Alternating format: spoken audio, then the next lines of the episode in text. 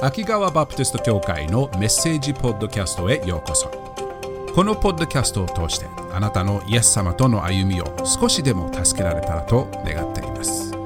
秋川バプテスト教会についての詳しい情報は秋川 bc.com または秋川バプテスト教会と検索してください。ではメッセージをどうぞお楽しみください。先週私たちは第一コリント、パウロのコリント教会の手紙の、最後のセクション、最後の箇所を見ていきたいと思いますね。見てきましたね。第一コリントの15章、第一コリントの15章を見ていきたいと思います。この最後の箇所のメインのフォーカスは何かというと、福音、私たちが言う福音というもの、これは何かというと、イエス様の、良い知らせ。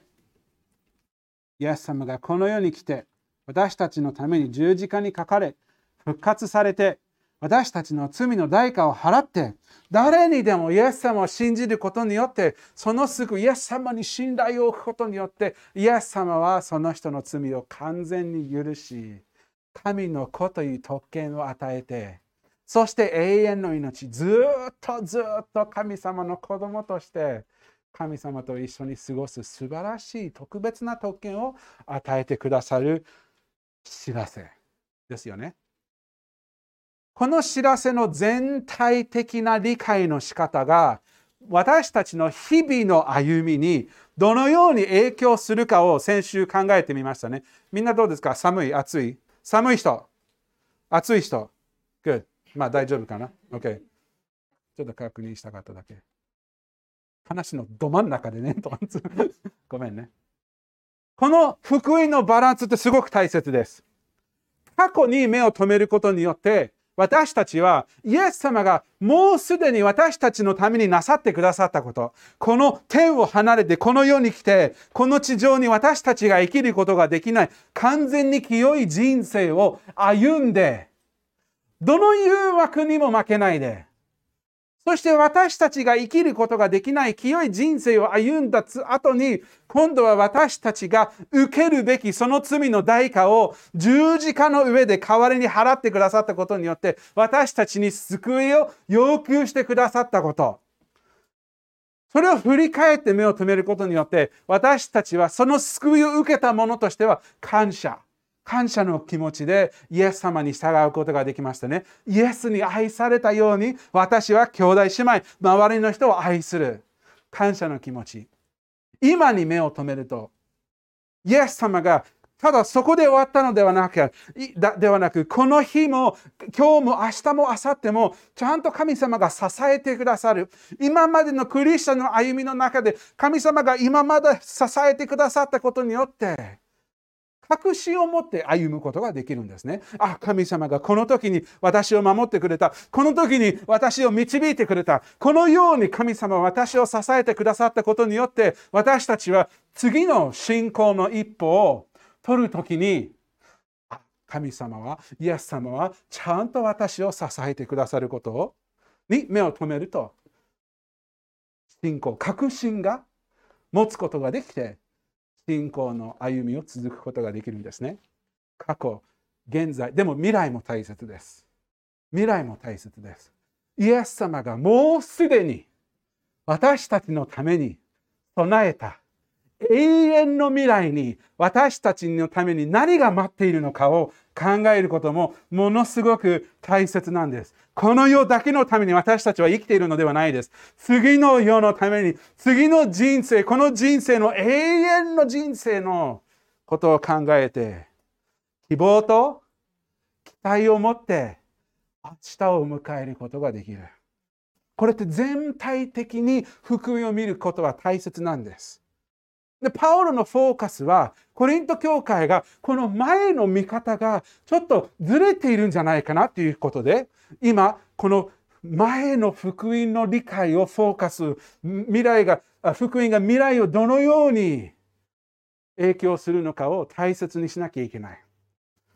その未来に最もすごく一つ大切な部分は何かというと、イエス様の復活なんです。イエス様はこの世に来て十字架にかかって復活された。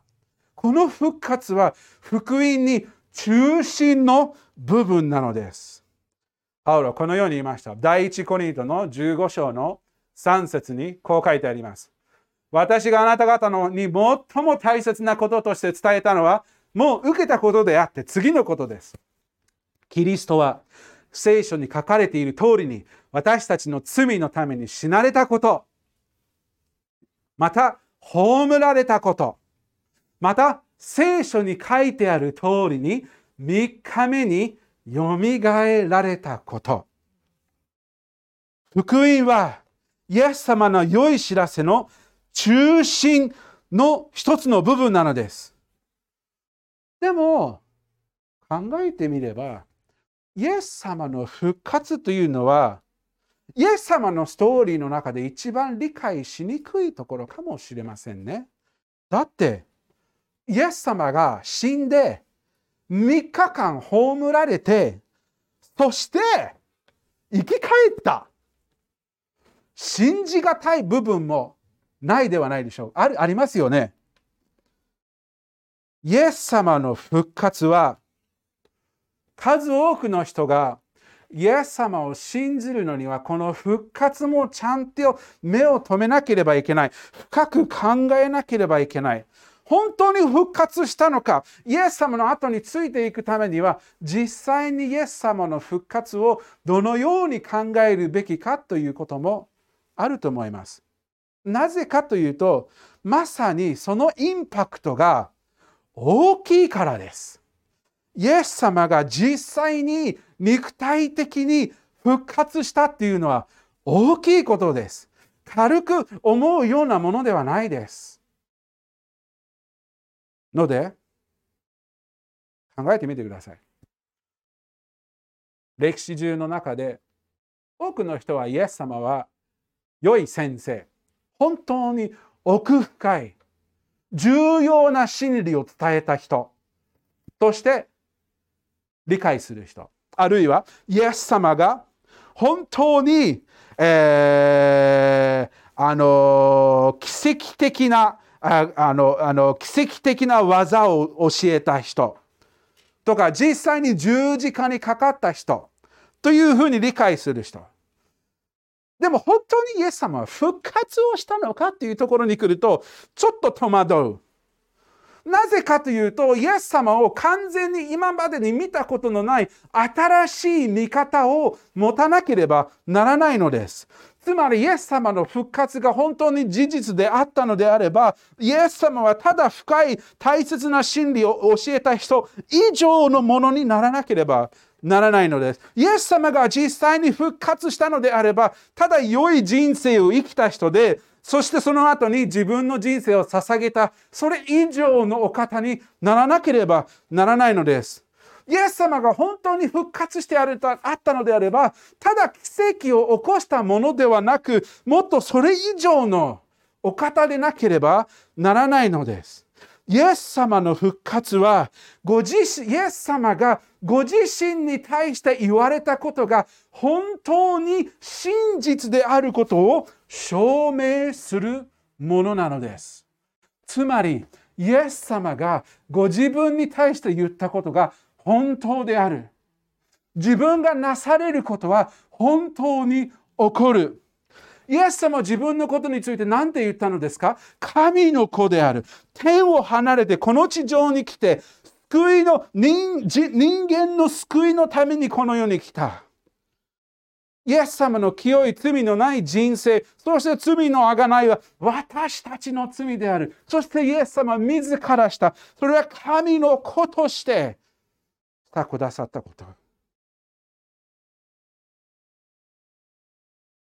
そのミニストリーの中でイエス様がその3年間いろんなことを教えましたね。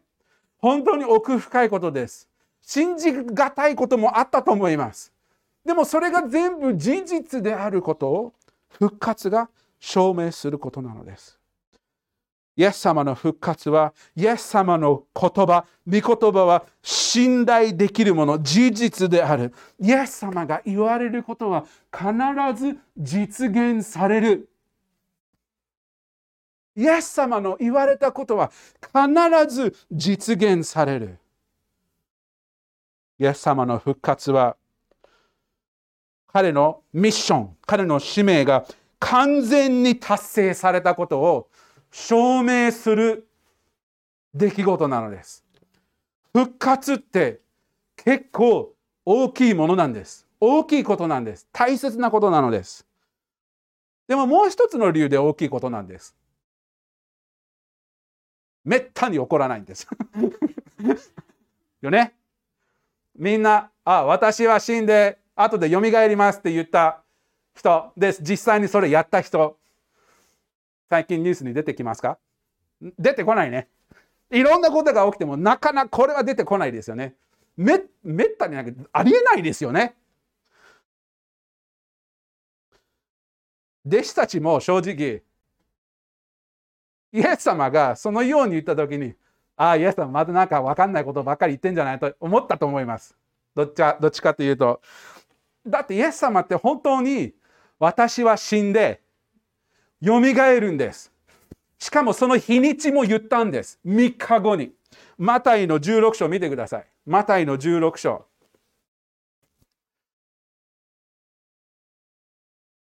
本当にこれすごいなと思います。マタイの16章の21節見てください。マタイの16、21。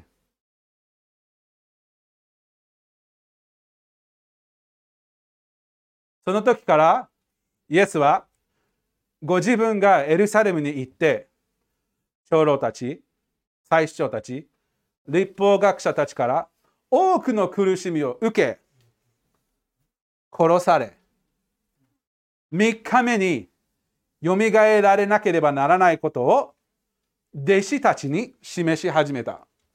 つまり、みんなが夕飯を食べてる中で、みんなもう一回言うけどね、これからエルサレムに行くの。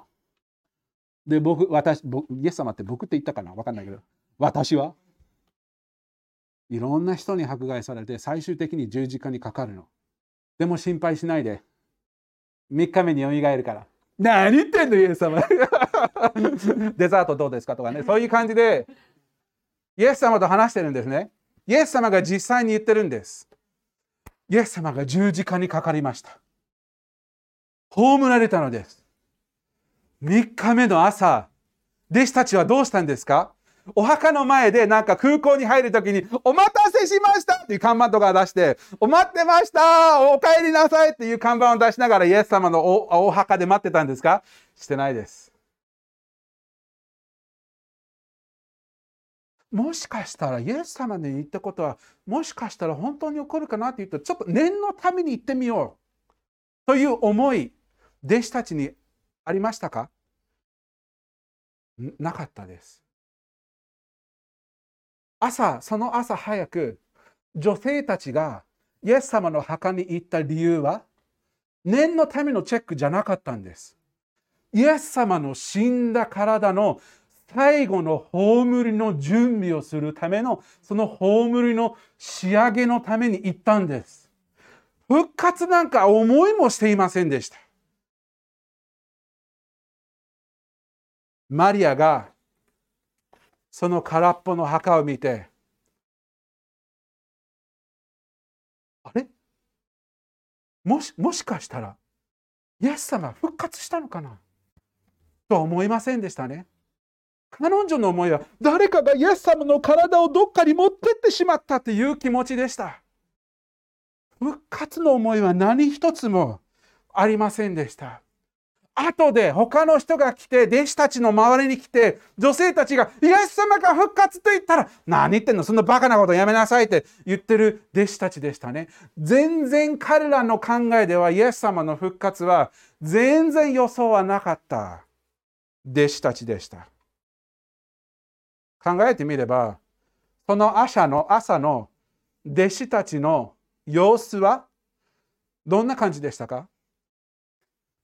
恐れ、心配、どうなるの、今度僕たちなのか、混乱、なんでこういうことになってしまったのか、不安、こんなはずじゃなかったのではないでしょうか、こんなはずになったとは。なぜ、何が彼らを変えたんでしょうか。考えてください。これちょっとじっくり考えてください。何が彼の恐れを喜びに変えたんでしょうか。何が彼らの不安を信仰に変えたのでしょうか。何が彼らの混乱を理解に変えたり、彼らの心配を平安に変えたのでしょうか。その時点でイエス様はもう復活されていたんです。その時点でお墓はもう空っぽだったんです。イエス様はもうすでに復活されていたんですけれど、彼らにはまだ不安、心配、混乱の状態でした。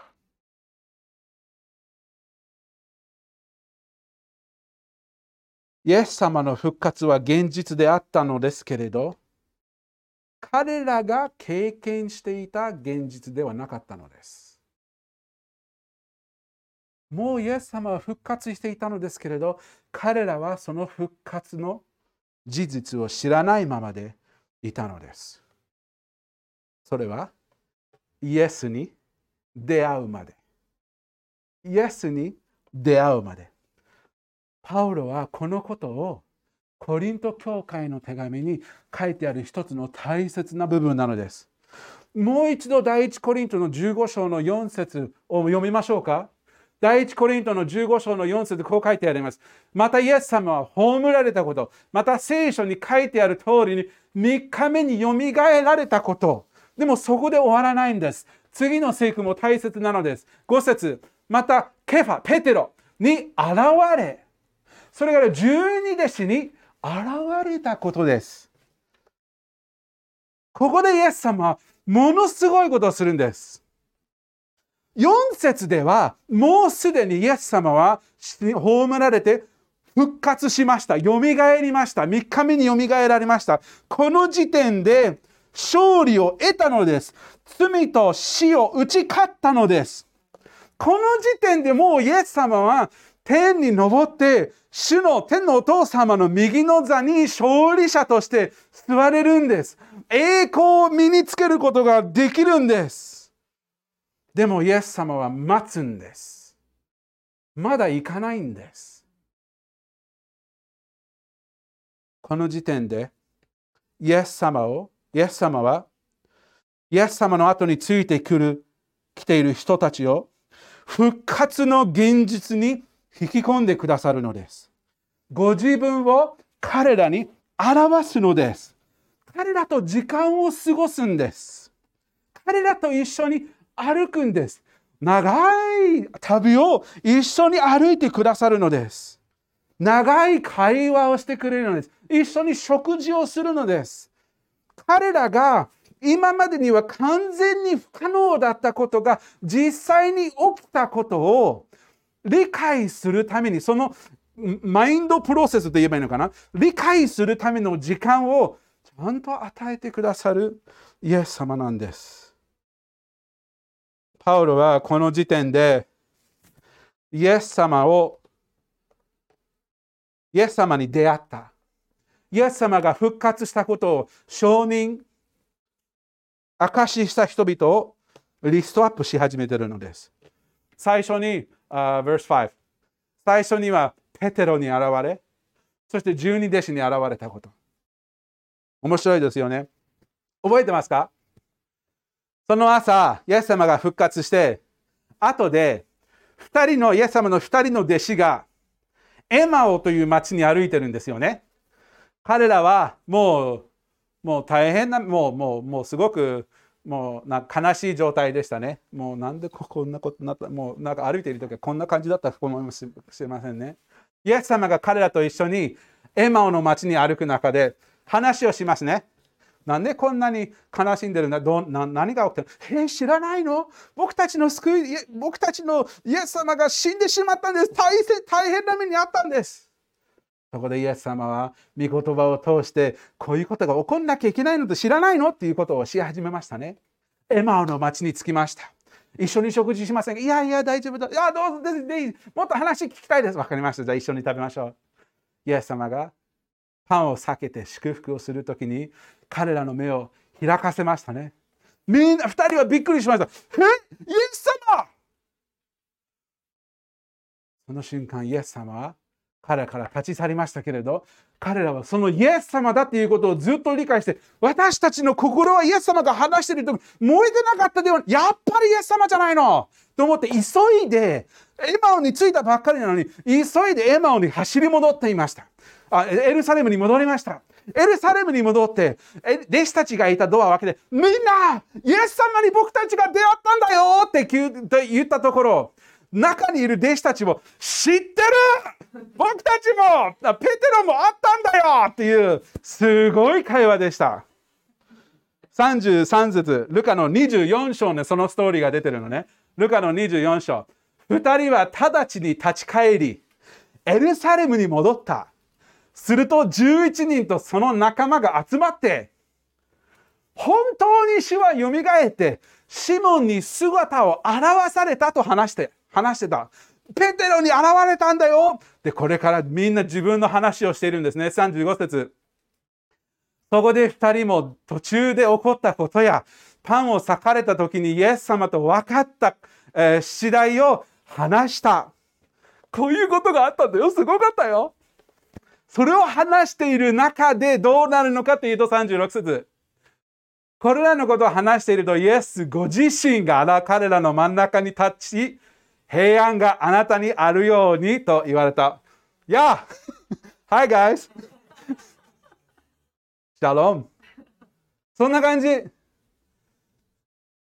みんなびっくりしたでしょ。この箇所の中でも面白いのは、この続けて読むと、彼らがもう喜びあまりでイエス様だということがなかなか信じれなかったっていう書いてあるのね。もう本当に彼らにとって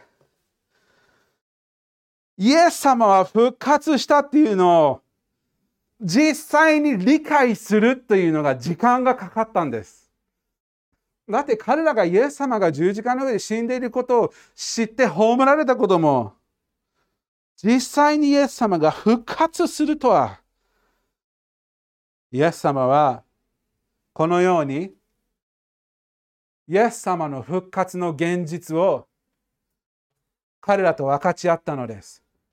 その復活の現実が彼らの現実にも、彼らがそれを理解するためにもすごく親しい愛の示し方ではないでしょうか。君たちに本当に私が復活したことをじっくり理解させるためにずっといてあげよう。40日間イエス様はみんなに本当に復活したことを教えてくださったのですね。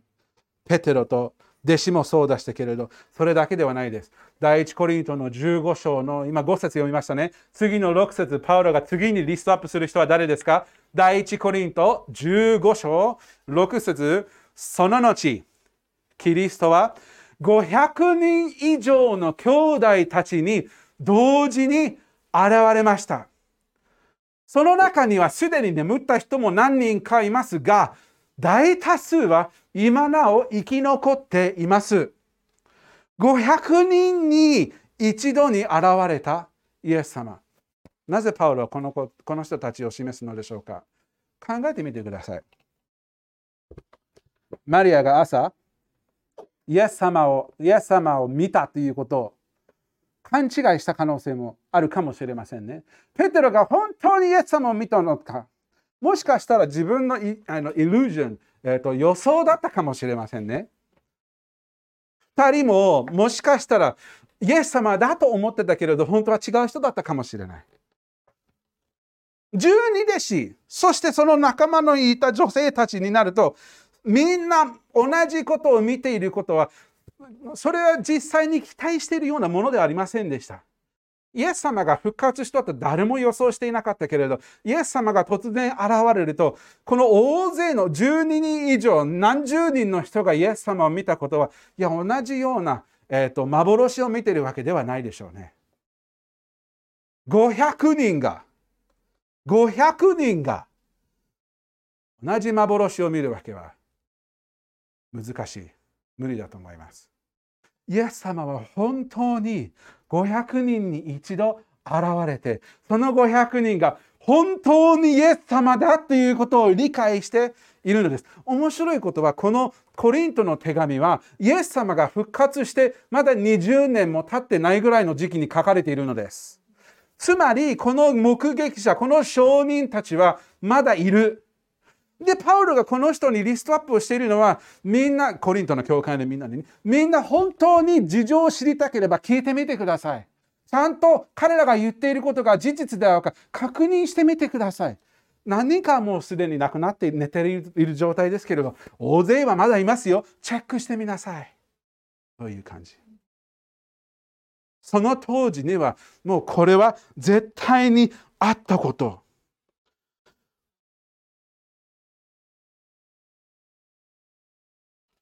すごいことですよね。でもパウロはまだ終わってないんです。この500人もすごいですけれど、もっと面白いことを見ましょう。次の7節。その後、キリストはヤコブに現れ、それからすべての人たちに現れました。イエス様の後についているヤコブは何人かいます。ヨハネとヤコブ、雷の兄弟と言ってもいいかな。この2人もいましたし、いろんなヤコブが何人かいました。このヤコブは、ほとんどの聖書学者は、このヤコブはイエス様の弟子の一人ではなく、イエス様の弟、half brother、半分弟じゃおかしいかな。弟を示しているじゃないかというふうに思われています。なぜイエス様がキリストがヤコブに現れて大切なのかというと、イエス様の弟たちは、イエス様が本当に自分が言っている神の子、メシアであることは全然信じようともしません。お兄ちゃんがそんなわけないじゃん。そんな感じでした。なんでお兄ちゃんが神の子にならなきゃいけないの？聖書にも書いてあるんです。ヨハネの画面に見せます。すぐ戻るんで、ヨハネの7章の5節、こう書いてあります。兄弟たちもイエスを信じていなかったのである。もうまさにそのままですよね。信じてない。面白いのは、私たちはヤコブの出番がどこに来るかというと、面白いところに来るんです。ペンテコステの日、イエス様の弟子たちがその部屋の中で祈っている時がありましたよね。この画面に書いてないんですけれど、後で読んでください。使徒の働きの1章の14節。このペンテコステの日は、イエス様が復活した約50日後でした。このところで、イエス様の弟子と一緒に、イエス様の母マリア、そしてイエス様の兄弟たちが一緒に祈っていた。つまり、イエス様のミニストリーの中でずっとイエス様の教えを聞いたり、イエス様の奇跡の話を聞いたりしていても、信じない兄弟たちは、この時点で完全にイエス様の後についていく、イエス様の弟たちだけではなく、イエス様の弟子として、イエス様の後についていくものとしているんです。面白いのは、この後にイエス様はエルサレムの教会の一人の長老になるんです。そして私たちの新約聖書の中に一番最後の方に出てくるヤコブの手紙の書いた人なんです。ヤコブになぜこのような大きな変化が起きたのでしょうか。それは復活です。イエス様が復活して弟ヤコブに現れたんです。ヤコブ、これが本当の私です。ヤコブはその時点で本当にお兄ちゃんあなたは神の子なんだを理解したんです。そしてイエス様を救い主として信じ受け入れてヤコブの人生が変わったのです。ヤコブの人生の変更はイエス様が復活してイエス様に現れてヤコブはそれを証人として見受けたことです。ヤコブの人生も変わりました。イエス様の復活を見て弟子たちの人生も人たちの人生もイエス様の復活を見て彼らも変わったんです。でも変わったのは彼らだけではないです。パウロはまだリストを続けているのです。第一コリントの15章の8節。そして最後に月足らずで生まれたもののような私にも現れてくださいました。パウロは今度は自分自身も証人として人生が変わった。9節。私は人の中では最も小さいものであり、神の教会を迫害したのですから、人と呼ばれるに値しないものです。パウロはイエス様の計り知れない恵みをすごく感じたんじゃないでしょうか。パウロはイエス様を復活してからも十何年後イエス様がパウロに現れたんです。十何年後、数日間後ではなく、イエス様がわざわざパウロに会うために、ご自分を表すために、復活された自分を表すために、十何年後パウロに現れるのです。パウロ自身のために。しかも、それはいつかというと、パウロが教会を迫害している真っ最中の時でした。この時はパウロではなくサウロというふうに呼ばれて、サウロとして熱心なパリサイ人で、もうこいつらをもうやっつけちゃおうということで、クリスチャンというものをものすごく迫害しているのです。面白いです。ちょうど、使徒の働きの9章、ちょっと見てください。使徒の働きの9章の3節です。ところがサウロが、道を進んでダマスコの近くまで来たとき、突然天からの光が彼の周りを照らした。なぜパウロはダマスコに行っているのか知ってますか？ダマスコに行っている理由がクリスチャンを捕らえて牢屋に放り込むためでした。そういう時にイエス様がサウロに現れて、こういうことが起きたのです。4節。彼は地に倒れて自分に語りかける声を聞いた。サウロ、サウロ、なぜ私を迫害するのか。5節。彼が、主よ、あなたはどなたですかというと、答えがあった。私はあなたが迫害しているイエスである。パウロはここで幻というものを見ているわけではないです。なぜかというと、パウロの周りにいた家来たちはこの光をも見たし、他の箇所でも、この箇所かもしれない。実際にその周りにいる人たちも、その声というものを、声があるということを聞き取っていたんです。ただパウロが呆然となんかこうやって立ってなんか合ってるって、パウロおかしいかなっていうことじゃなくて、周りの人も光を見て声を聞いて驚いているんです。パウロはその声を聞き取って、イエスなんだ。この時点でパウロの人生が変わったのです。パウロの人生が変わったというより、パウロ自身が変わったのです。第一コリントの15章にの9節で、私は人の中で最も小さいもので神の教会を迫害したのですから、人と呼ばれる値しないものです。私には使徒と呼ばれる値がない教会家族を迫害していたのです。兄弟姉妹が苦しんでいた理由が私なんです。しかし、神様の恵みによって私は変えられたのです。10節。ところが、神によって、神の恵みによって、私は今の私になりました。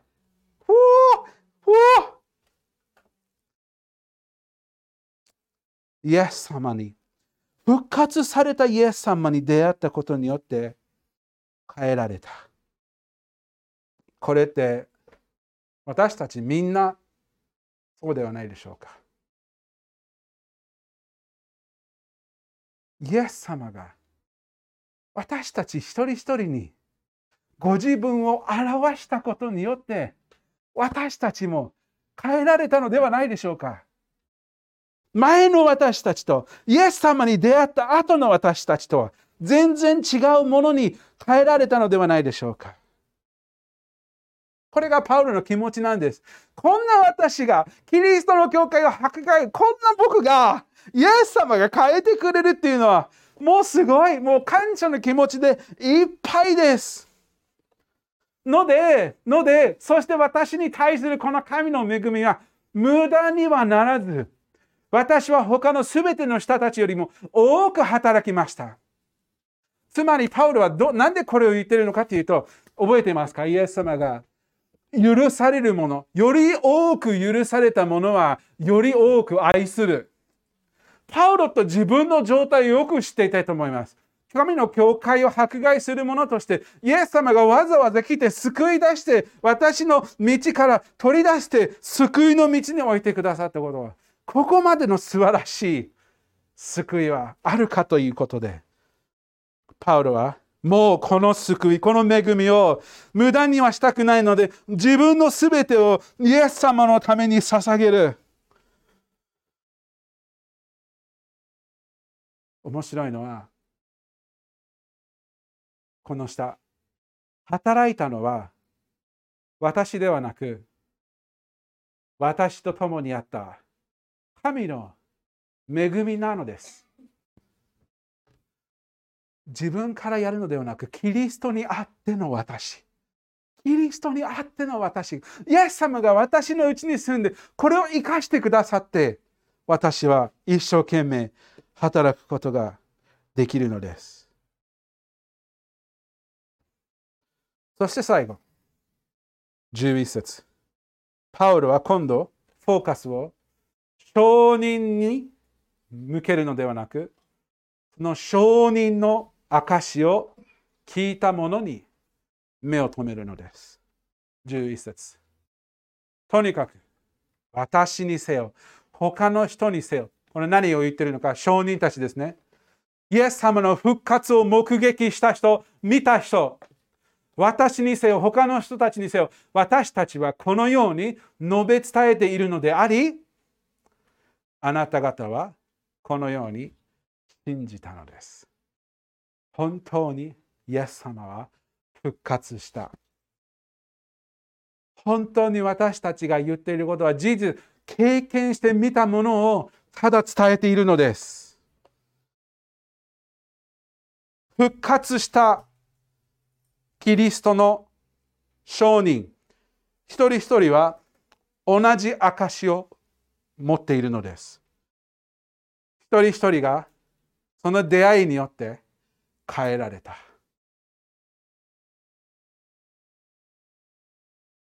私もあなたもキリストに出会うことによって、出会ったことによって変えられた。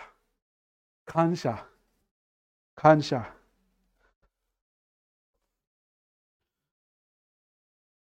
イエス様があなたをこのように変えたことに目を離さないようにしましょ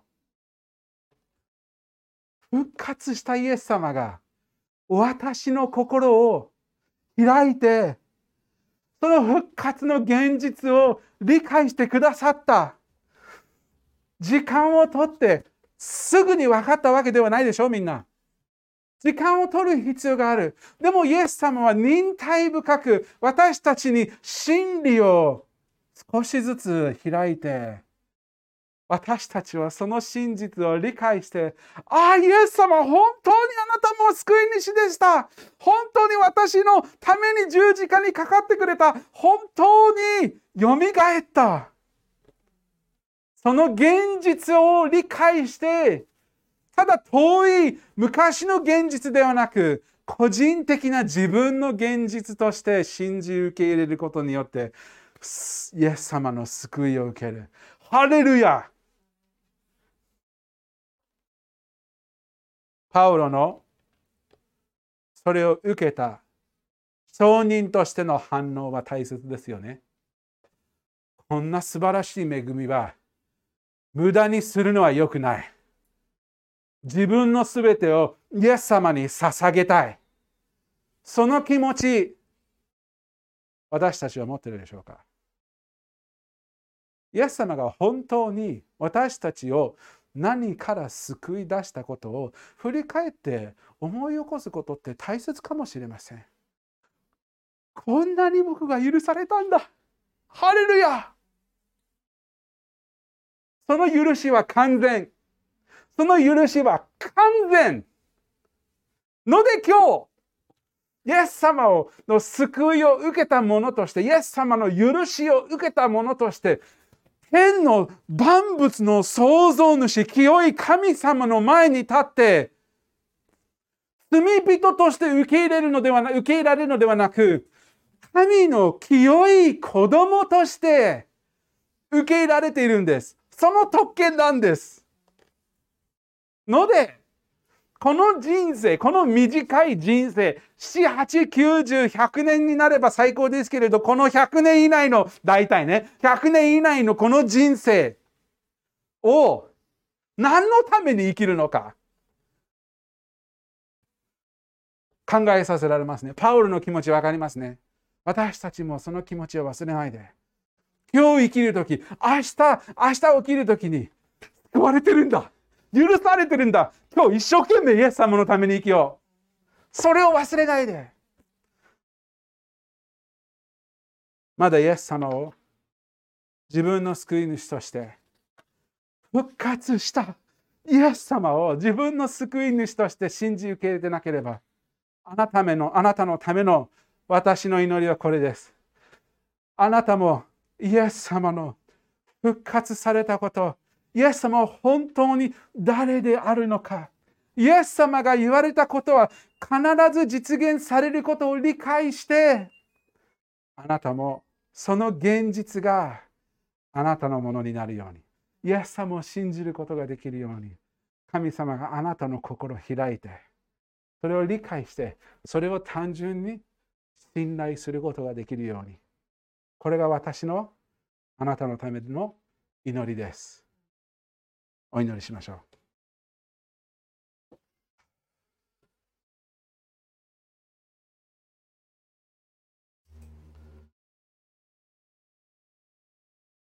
イエス様、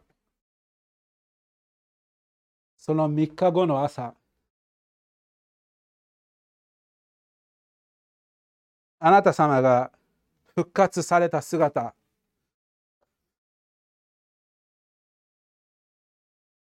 見たかったなって思う時あります。どういう状況だったんだろう。どんな感じだったんだろう。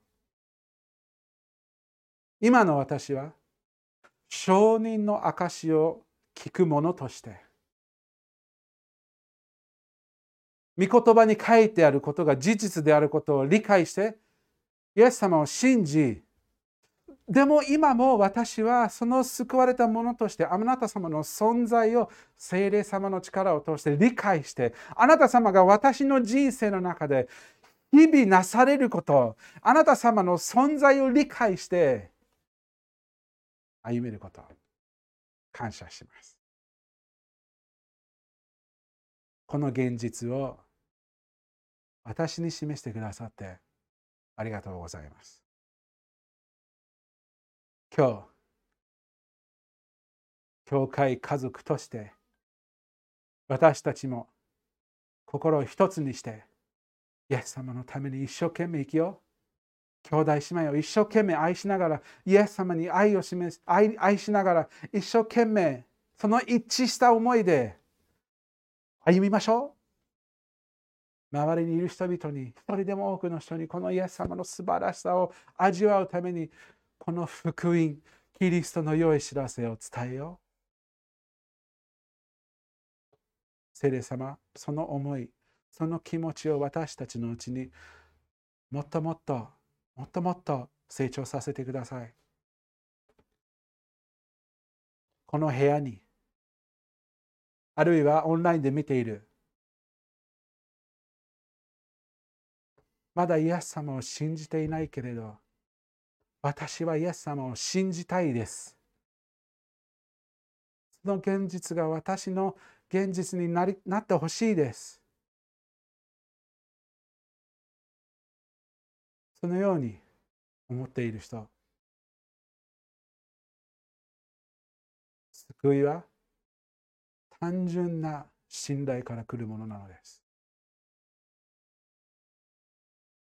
自分の今までやってきたことを手放して、イエス様が十字架の上になされたことに掴むことなんです。今までの一生懸命な人生、今まで一生懸命良い人生を送ってきたこと、そしてこれからも生きようとしている良い人生に、その信頼をその神様に認められるのは、それではなく、イエス様の十字架、それで十分だ。そこに希望、期待を置くこと。なぜかというと、なぜそれできるかというと、イエス様はただ死んで終わったのではなく、言われた通りに復活したからです。イエス様は言われることは必ず実現される。